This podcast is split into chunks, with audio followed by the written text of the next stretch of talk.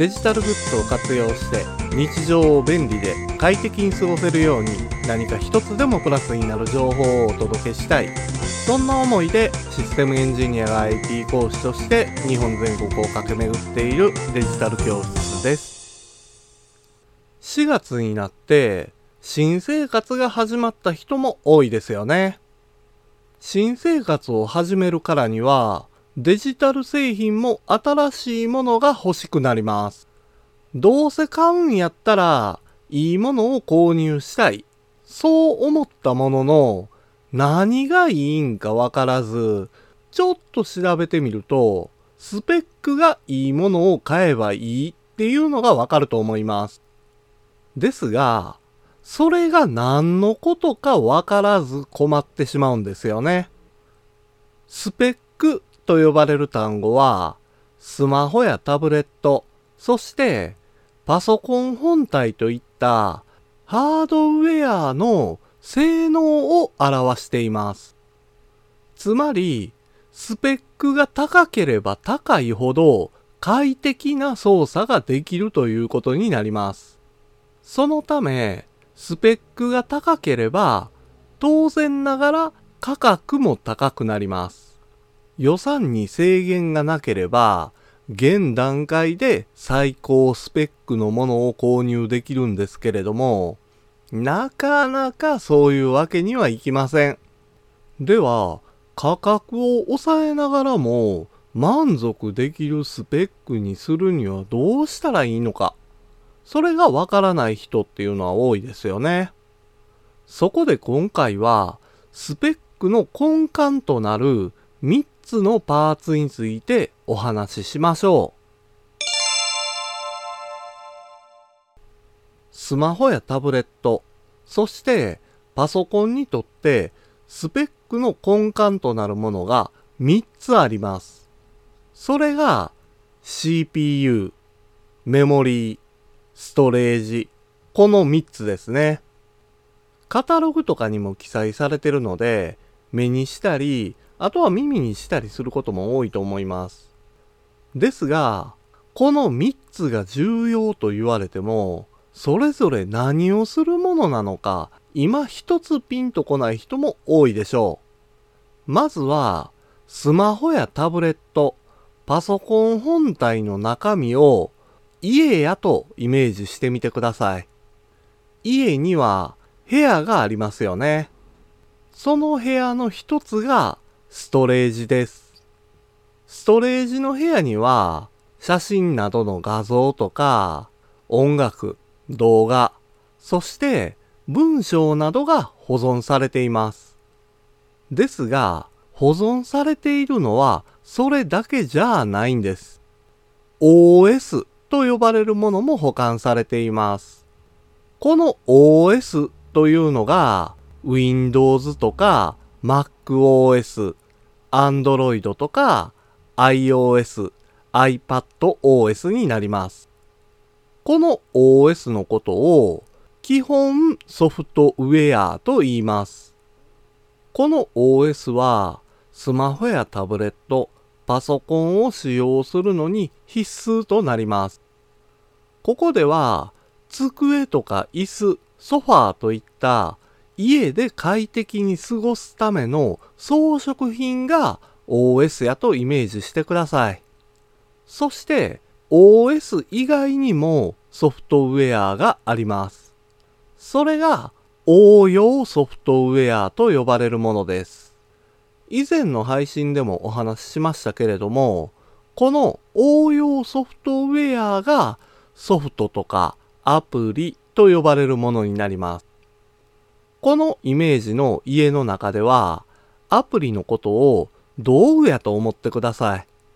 音楽プレイヤーアプリやったらミニコンポ、動画プレイヤーアプリやったらテレビをイメージしてもらったらわかりやすいかもしれないですね。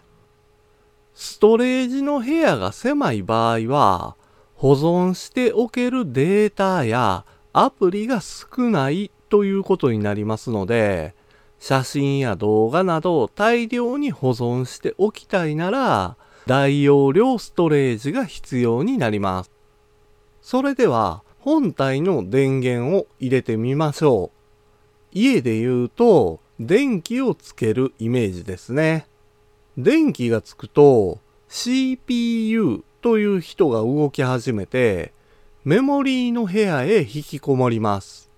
そしてストレージの部屋から机とか椅子といった道具をメモリーの部屋へ運び込みます。基本的に CPU という人はこのメモリーという部屋で作業をします。